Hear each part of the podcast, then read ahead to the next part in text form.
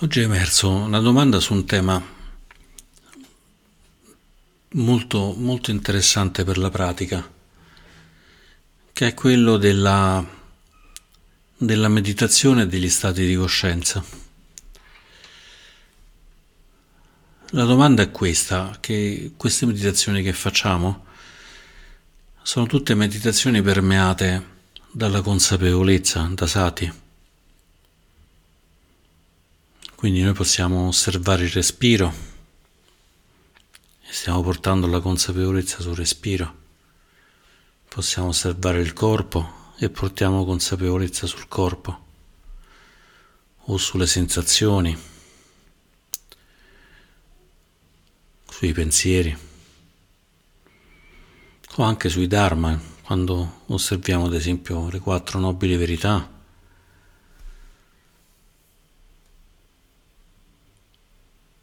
Oppure osserviamo i cinque impedimenti,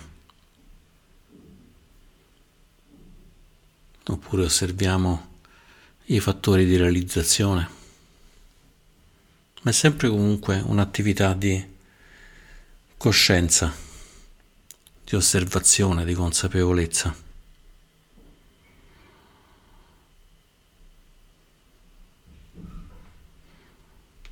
Questo può sembrare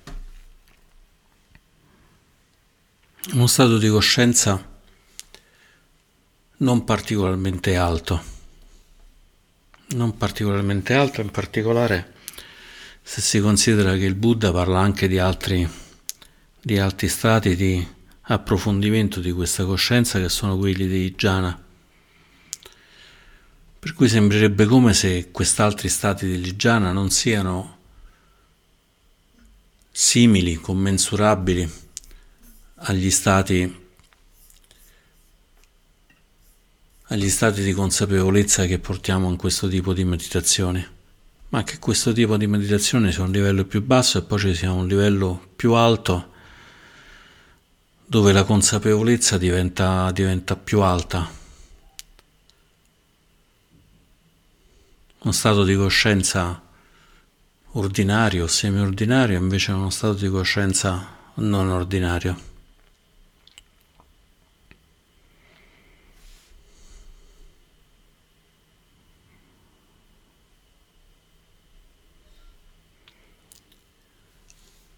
In questo stato di coscienza più alto possiamo immaginare che la coscienza si espanda, vada a toccare più l'universo, vada a toccare le connessioni con il mondo.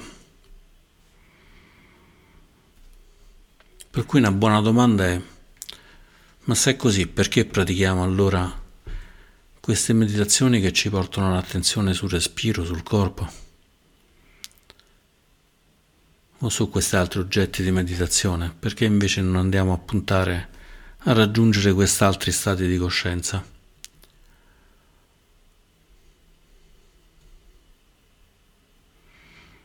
In fondo anche il Buddha dice che ci sono questi stati di coscienza dei jhana, perché non andare a puntare direttamente su quelli?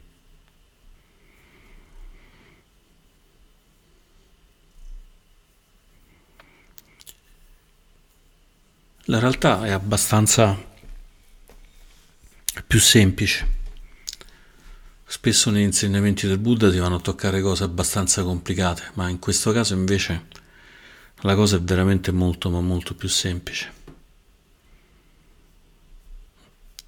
L'insegnamento del Buddha è tutto permeato, è tutto permeato da quelli che sono i fattori dell'ottuplice, dell'ottuplice insegnamento, l'ottuplice sentiero.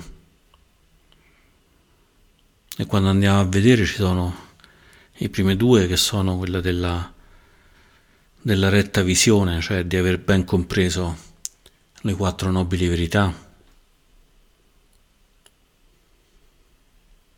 i tre segni di impermanenza, di continua variabilità, di insoddisfazione, di mancanza di un sé. E quella è la base, la base diciamo della, della saggezza, così come l'altro, il secondo fattore dell'ottuplice sentiero è la retta intenzione, che è l'intenzione di volersi affrancare da, da questa sofferenza, da questa insoddisfazione tramite, tramite la pratica del Dhamma. E quindi poi ci sono i fattori della moralità, cioè la retta azione, la retta parola.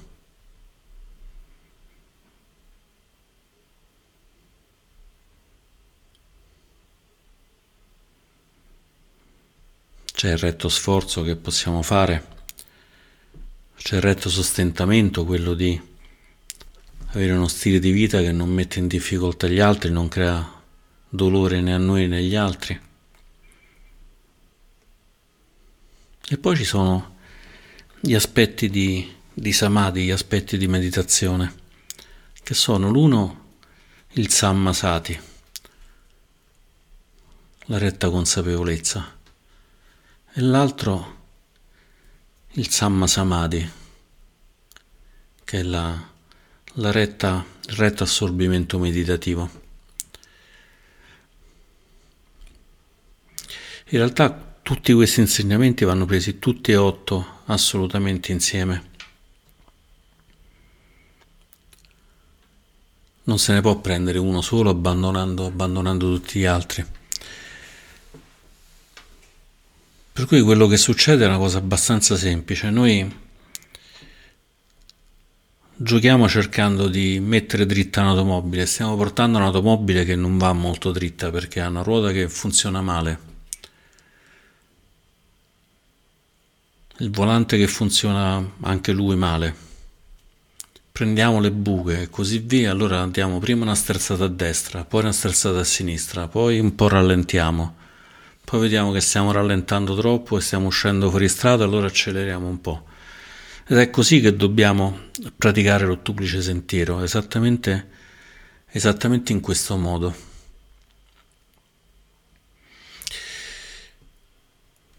Quando noi portiamo l'attenzione sulla meditazione, l'attenzione sul respiro, vediamo che ad esempio i fattori della moralità influiscono tantissimo sul livello di consapevolezza di questo respiro. Se ci mettiamo in meditazione dopo aver fatto una bella lite, quindi in cui abbiamo utilizzato anziché la retta parola, che è sempre parte dell'ottuplice sentiero, abbiamo utilizzato una parola assolutamente non retta, quindi abbiamo urlato, ci siamo insultati, abbiamo detto cose brutte. Proviamo a metterci a fare meditazione in quel momento lì, poi vediamo quanto, quanto è facile sostenere l'attenzione sul respiro. È una cosa estremamente difficile. Così come se abbiamo fatto qualcosa che non va bene, diventa molto complicato sostenere l'attenzione. Ed è per questo che la pratica della moralità è considerata importante. È considerata importante in sé perché riduciamo la sofferenza in noi e gli altri, ma è considerata anche importante perché permette di stare più sereni e di poter approfondire, approfondire la nostra pratica. Aver compreso quello che sono le quattro nobili verità, il paticca samuppada, la, la coproduzione condizionata, anche a un livello elementare, anche a un livello semplicemente intellettuale, ci consente comunque di sederci e meditare in modo molto più motivato che se non facciamo questa cosa, così come aver sviluppato una forte intenzione di volerci affrancare dalla sofferenza, ci consente di star seduti, pure se non ci va, pure se non abbiamo voglia. Da quel punto iniziamo la meditazione che tipicamente è permeata dalla consapevolezza. Portiamo l'attenzione sul respiro e stiamo sviluppando samma sati, stiamo sviluppando la retta, l'adeguata, la giusta, l'accordata consapevolezza. E lo stato mentale non è molto diverso da quello iniziale, però se osserviamo la mente ci accorgiamo che in realtà anche la mente, anche lo stato di coscienza leggermente cambiano, diventano sempre un pochino più profondi, sempre un pochino più profondi, sempre un pochino più liberi.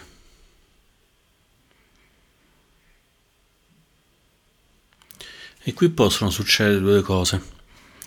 Una è che ci lasciamo cullare da questa attenzione sul respiro, per cui a un certo punto perdiamo consapevolezza, per cui ci sentiamo veramente bene, veramente ben cullati, e possiamo pensare che questo sia uno strato, uno stato di coscienza superiore, ma in realtà è semplicemente che ci stiamo un po', un po' cullando, un po' stordendo, e quindi stiamo ottundendo la nostra, la nostra consapevolezza, non la stiamo aumentando.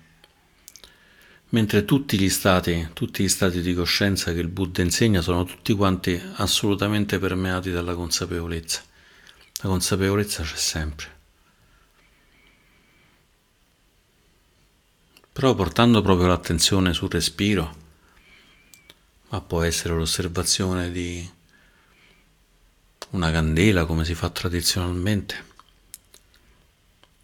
Ci sono degli oggetti tradizionali di meditazione che si chiamano casina, che sono ad esempio dei cerchi fatti di terra, di ferro, di, di qualunque sostanza, che servono per portare l'attenzione. Si osserva questo casina, questo, questo segno, fino a che non ci si perde completamente nel segno, si interiorizza il segno, e questo segno viene portato dentro e diventa la parte che ci porta all'approfondimento meditativo. Ma in realtà non conta se sia il respiro, un cerchio di terra, una candela, un'osservazione delle sensazioni e così via. Quello che importa è che semplicemente stiamo lasciando andare. E stiamo lasciando andare però non in modo generico, ma stiamo lasciando andare quelli che sono, quelli che sono i cinque I cinque impedimenti alla meditazione, i cinque impedimenti alla vita, alla vita spirituale. Per cui il passaggio da, da un piano all'altro non è un vero passaggio, è semplicemente che, come quando sentiamo che stiamo tenendo le spalle veramente tese, perché magari abbiamo appena litigato, oppure siamo molto preoccupati, siamo tesi, a un certo punto ci accorgiamo che siamo tesi e diciamo vabbè, ma perché sto così, tutto scomodo così? Lasciamo andare, lasciamo andare, poggiamo le braccia, poggiamo il corpo e sentiamo che il corpo e le braccia si lasciano andare. Ed è così con la mente.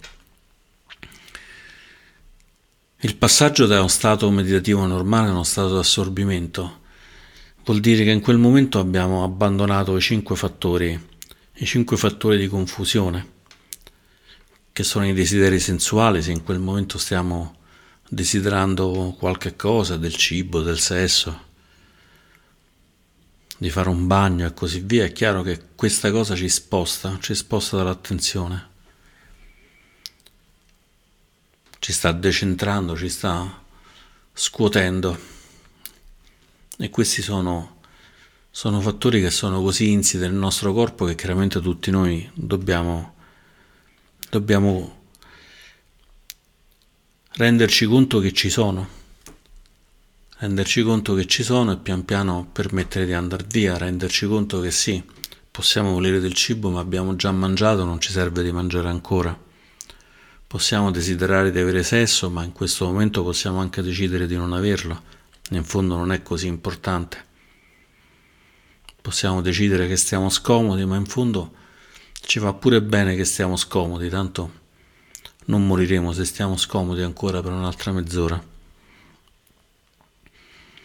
Appena riusciamo ad allentare questa cosa, già lo stato di meditazione, lo stato di coscienza diventa un pochino più libero, un pochino come se avessimo meditato fino a quel momento dentro una stanza piena di mobili e ne abbiamo sgombrati un po'. E poi così continuiamo con gli altri, con gli altri cinque fattori, chiaramente non necessariamente con un ordine. Quindi se c'è rabbia, se c'è collera, se c'è violenza, lasciando andare questa rabbia, questa collera, questa violenza. Se c'è uno stato di torpore, di sonnolenza, magari semplicemente drizzando la schiena, riportando la schiena più dritta, aprendo un attimo gli occhi, Stiamo con gli occhi chiusi e meditiamo per un po' con gli occhi aperti, in modo da riportare un po' di energia e lasciando andare anche questo torpore e al tempo stesso lasciando andare anche l'agitazione, perché spesso passiamo come se fossimo sballottati da un pendolo, da uno stato di torpore a uno stato di agitazione. Stiamo sonnecchiando, oddio sto sonnecchiando, sono un derelitto, un incapace, una cosa del genere, ci agitiamo tantissimo. Allora lasciamo andare tutti e due, semplicemente dicendo ok, non mi serve né il torpore né l'agitazione, e lasciando andare. Lasciando andare anche i dubbi, in questo caso particolarmente perniciosi. Un dubbio potrebbe essere proprio: questa meditazione che sto facendo è troppo semplice, questa meditazione non mi porta agli stati mentali più puri, più importanti.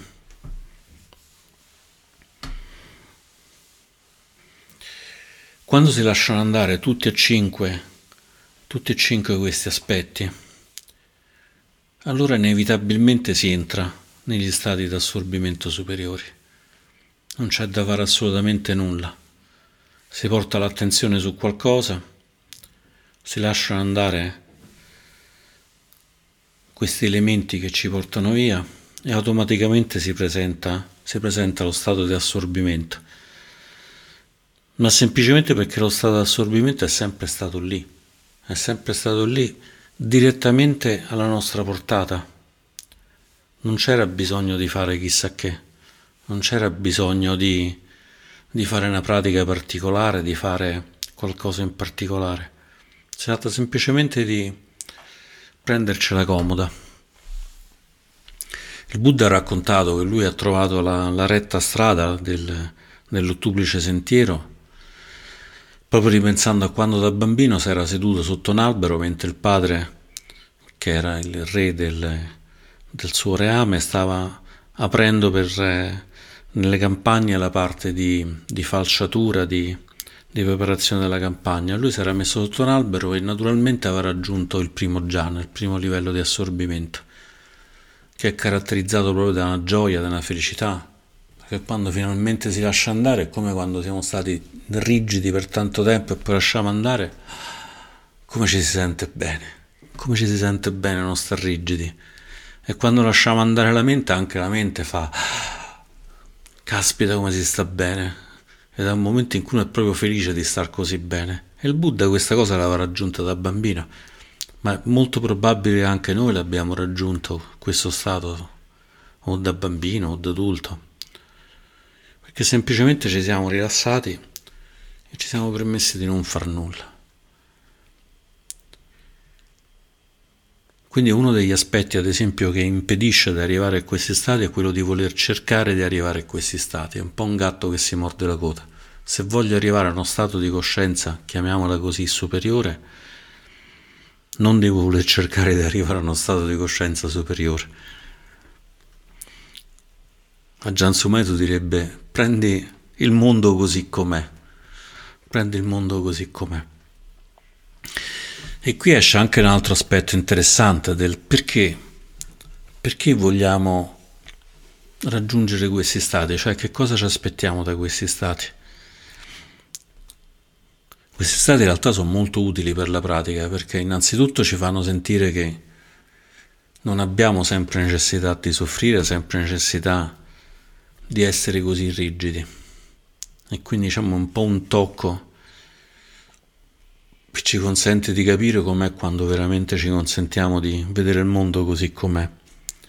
E poi la mente si tranquillizza, si tranquillizza molto, e quando usciamo da questi stati, se anziché alzarci direttamente ma rimaniamo ancora in meditazione, possiamo sviluppare quella che viene chiamata chiara coscienza, chiara coscienza che si chiama in pali sampajañña, e quando è accompagnata dalla consapevolezza si chiama sati sampajañña. E quindi in quel momento possiamo vedere il mondo così com'è. Il mondo così com'è perché abbiamo lasciato andare gli ostacoli, abbiamo rilassato completamente la mente, usciamo dal rilassamento della mente comunque rilassati, e portando la consapevolezza possiamo portare non solo nel nostro cuore ma anche nella nostra mente una visione più, come dire, più libera del mondo. La, la chiara consapevolezza in realtà potremmo anche chiamarla una consapevolezza libera, che è libera dagli attaccamenti sensuali, libera dalla rabbia, libera dal torpore, libera dall'agitazione, libera dal dubbio, ma in particolare è libera da questo stress, da questa fatica che mettiamo continuamente come, come prezzo sovrabbondante alla nostra vita. Allora, quando raggiungiamo questi stati di assorbimento, poi ne usciamo, per almeno un po' abbiamo questa possibilità di osservare le cose un pochino più come sono, e spesso in quel momento arrivano delle intuizioni profonde che, che ci consentono di, di fare, come dice continuamente a Gian Caliano, il clac nel cuore. Il clac nel cuore è favorito da, da questi stati di, di assorbimento. Non è l'unico momento in cui possiamo avere un clac nel cuore, possiamo stare a litigare furiosamente con uno che ci ha attraversato la strada e in quel momento ci rendiamo conto di quanto sia vano stare a litigare, e in quel momento il clac nel cuore arriva, anche se stiamo litigando e magari ci siamo pure spaventati a morte perché il camion un altro po' ci investe. Quello magari può essere il momento buono, perché c'è molta consapevolezza in quel momento, e possono essere chiaramente propiziati da questi stati di assorbimento. Stati di assorbimento che sono assolutamente soggetti ai tre segni che conosciamo, quello di continuo cambiamento, e quindi anicca, quello del fatto che comunque non sono legati a un sé permanente, e quelli che sono comunque anche loro soggetti a insoddisfazione, a insoddisfazione, a, a volendo anche a sofferenza, perché se ci attacchiamo a questi stati di assorbimento li vogliamo sempre, poi diventano anche quelli fonte di insofferenza. Tant'è che il Buddha insegna che ci sono quattro livelli di assorbimento che si riconoscono perché progressivamente si lascia andare qualcosa. Col primo jhāna c'è questa grande, grande felicità, questa grande felicità che poi dopo si smussa in una gioia, e quindi poi consente di andare verso, verso l'equanimità. Già col secondo jhāna abbandoniamo questa grande gioia iniziale, questa grande felicità, e già siamo più, più sereni, perché ci accorgiamo che questa grossa felicità, come se avessimo vinto un milione al Superenalotto, è in realtà anche quella una grossa, un grosso scotimento, un grosso attaccamento. Allora si, si lascia andare anche quello e si sta semplicemente nella gioia, e così progressivamente ci si lascia sempre più andare fino ad arrivare al quarto jhāna, dove si dimora nell'equanimità, quindi si va oltre questa che è la, la felicità e la gioia in uno stato invece di tranquillità. Equanimità, quello che Ajahn Sumedho chiama appunto vedere, vedere il mondo così com'è. E quindi quando Ajahn Sumedho dice vediamo il mondo così com'è, dentro ci stanno anche tutte, tutte queste cose. E ci si può arrivare in tanti modi a vedere il mondo così com'è, tramite l'osservazione profonda, tramite gli assorbimenti, tramite tutti e due insieme. Quindi se noi vogliamo toccare questi altri stati, che non sono altri stati, è semplicemente la coscienza ordinaria depurata. È come se noi vivessimo dentro alla lavatrice. Pochi giorni fa è morto il, quel jazzista che faceva la pubblicità dell'uomo in ammollo, non so se qualcuno di voi se lo ricorda. C'era il detersivo e c'era l'uomo in ammollo dentro la lavatrice che faceva questa pubblicità. È come se noi fossimo l'uomo in ammollo dentro la lavatrice, con l'acqua che ci gira tutto intorno continuamente, e non riusciamo a vedere poco. Allora abbandonare questi cinque, cinque ostacoli significa semplicemente che ci consente di, di fermare, prima di togliere i panni sporchi dalla lavatrice, poi di togliere il sapone, poi di fermare la lavatrice, poi di consentire al, al alla lavatrice stessa, anche se l'abbiamo spenta, continua ancora a girare per un po', Quando poi si posa tutto quanto, l'acqua finalmente ridiventa limpida, allora possiamo vedere con chiarezza quello che c'è. La consapevolezza è la stessa di quando stavamo dentro la lavatrice, non è cambiato niente, semplicemente che è diventata più facile e possiamo stare comodamente al nostro agio. Allora, per sviluppare questi, la possibilità di accedere a questi stati, non dobbiamo fare altro che, che ridurre che ridurre questi cinque, cinque ostacoli. È lì che dobbiamo agire, quindi cercando di osservare in profondità nostra quando ci sono dei desideri sensuali che ci portano via, quando c'è appunto la rabbia, il torpore, l'agitazione o il dubbio, in particolare quello della pratica. Lavorando su questo, osservandoli in profondità, possiamo lasciare andare. E poi dal punto di vista tecnico si possono aggiungere questi stati in tutti i modi, anche col vipassana, anche con l'osservazione profonda, si possono aggiungere con metta, con la gentilezza amorevole. Tradizionalmente il Buddha insegna che un buon modo per raggiungere questi stati è quello del, dell'osservazione del respiro.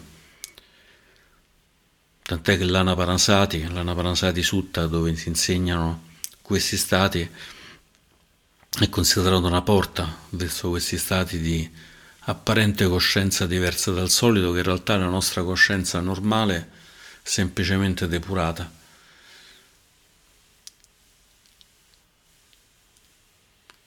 Quindi rilassiamoci, perché non c'è da raggiungere chissà che stato, non dobbiamo prendere un L S D spirituale che ci fa vedere chissà cosa. C'è Gian Caliano che ha fatto un insegnamento sui meriti, in cui dice che una delle cose che può succedere è che quando si dà un insegnamento, si dà un insegnamento, l'insegnante finisce in samadhi, finisce in uno di questi stati di assorbimento, e quindi l'insegnamento finisce lì perché non può più, non può più parlare. O magari succede che mentre uno ascolta l'insegnamento entra in samadhi, non ascolta più l'insegnamento, ma va bene, va bene così.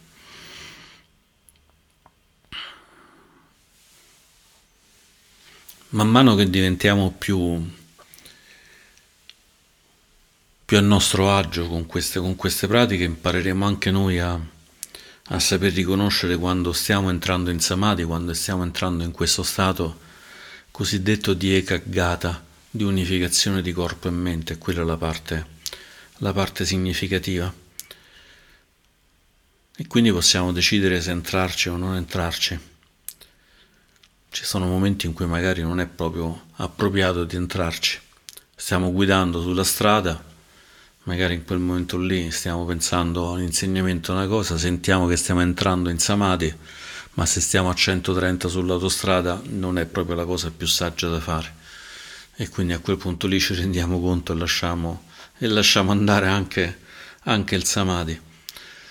Se stiamo finendo la meditazione e dobbiamo correre al lavoro, anche quello può essere un buon, un buon momento per, per evitare di entrare in samadhi.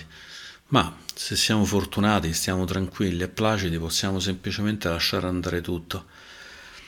Anche una meditazione semplice, anche semplicemente stare sul respiro, magari portando il respiro nel cuore e permettendo al cuore, come abbiamo fatto oggi, di aprirsi, portare tutto quanto, è un'ottima pratica che porta verso il samadhi.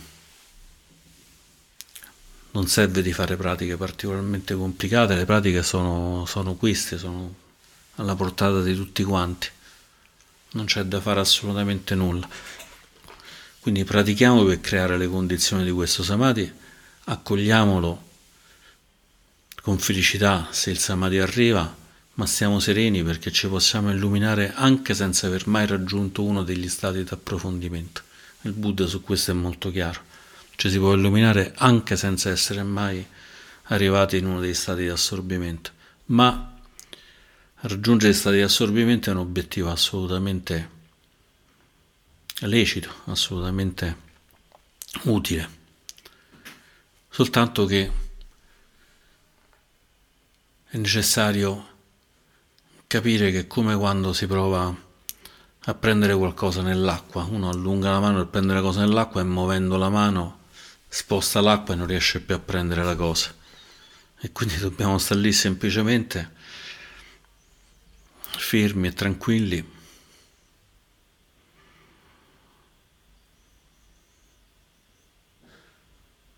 lasciando andare un po' tutto quanto quello che c'è. Questi stati di assorbimento sono, sono utili perché non c'è, non c'è senso di sé, di sé nel senso di se stabile, se permanente. Al primo jhana c'è ancora una, una parte di pensiero, ancora è uno stato di assorbimento abbastanza contaminato, quindi si riesce anche ad avere dei pensieri mentre che si sta in questo stato. Ma anche se si sta in questo stato non, non, non si nota un sé, non si nota niente. Ed effettivamente è uno stato di espansione. È come effettivamente si, si entrasse in contatto con tutto, ma non, non a parole, non con questo... questo uso del, del linguaggio. Poi gli stati di jhana successivi ancora più non linguistici, si perde anche questa cosa, quindi diventa sempre più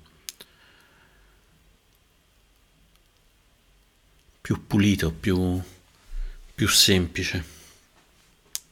Però la parte importante, la parte importante da capire è che non, non è che c'è una coscienza, una consapevolezza ordinaria e una coscienza e una consapevolezza straordinaria.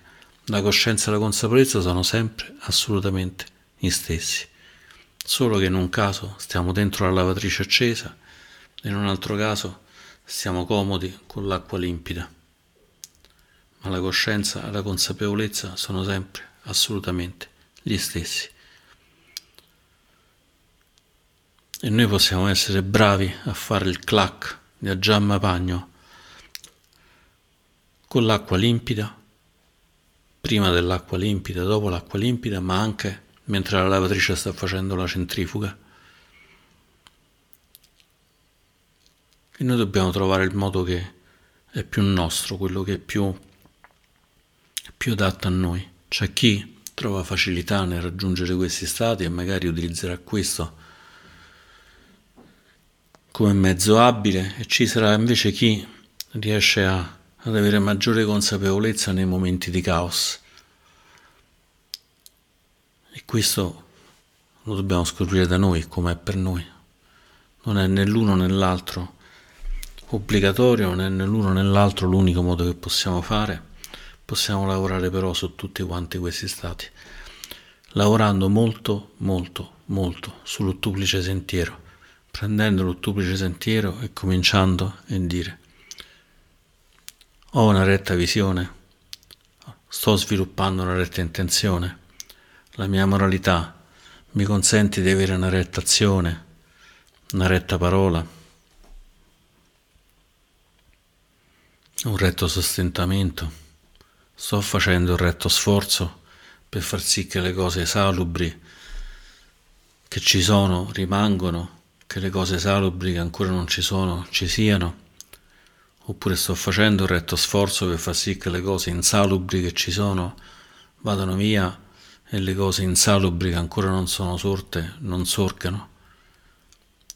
E sto lavorando sulla retta consapevolezza e sto lavorando sul retto samadhi.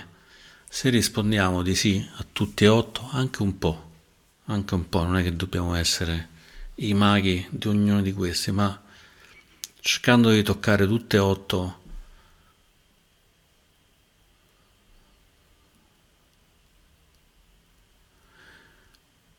tutti e otto questi, questi gioielli insieme, e quando li tocchiamo tutti e otto la luce inevitabilmente arriva, e con la luce arriva la pace, e con la pace la coscienza diventa più profonda, e con la coscienza più profonda riusciamo a vedere meglio il mondo, e vedendo meglio il mondo vediamo il mondo così com'è, e anche che se succede soltanto per un momento abbiamo fatto un enorme passo avanti, perché dopo che abbiamo fatto un momento sarà per due, dopo due per tre, e pian piano la nostra vita sarà sempre più permeata da sati sampajañña, dalla chiara e retta visione.